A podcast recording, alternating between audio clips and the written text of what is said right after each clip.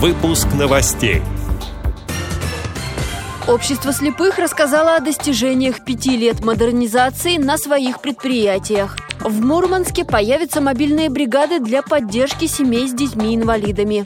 В Челябинской спецбиблиотеке провели познавательный час и рассказали школьникам про Антарктиду. В Нижегородской области завершился Паралимпийский чемпионат России по плаванию. Далее об этом подробнее в студии Анастасия Худякова. Здравствуйте. Здравствуйте.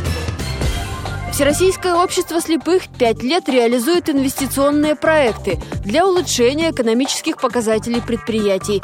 На официальном сайте организации выложены материалы, примеры того, как работают инвестиционные средства, выделяемые Всероссийским обществом слепых. Так, например, на предприятии «Мегалист Таганрог» обновили оборудование и стали поставлять продукцию для силовых ведомств. Оскольское предприятие освоило производство разовых медицинских изделий и поставляет продукцию продукцию за пределы Белгородской области. Ежегодно ВОЗ финансирует инвестиционные проекты порядка 30 хозяйственных обществ. На приобретение современного оборудования постоянно требуется примерно 500 миллионов рублей. Полный список предприятий и их достижения в результате модернизации можно найти на сайте ВОЗ.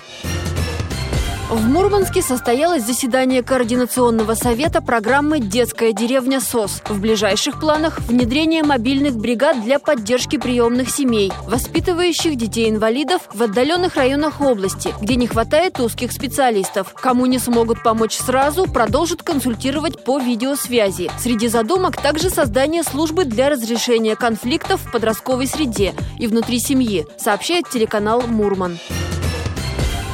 В Челябинской спецбиблиотеке прошел познавательный час, на котором школьникам рассказали об уникальной погоде и животном мире Антарктиды. Программу приурочили к круглой дате. 28 января 1820 года вошло во всемирную историю как День открытия Антарктиды. 200 лет назад русская кругосветная военно-морская экспедиция под руководством Фадея Беллинсгаузена и Михаила Лазарева доказала существование шестого материка. Детям рассказали историю открытия и познакомили с природой самого южного и самого холодного континента Земли, где зима никогда не кончается.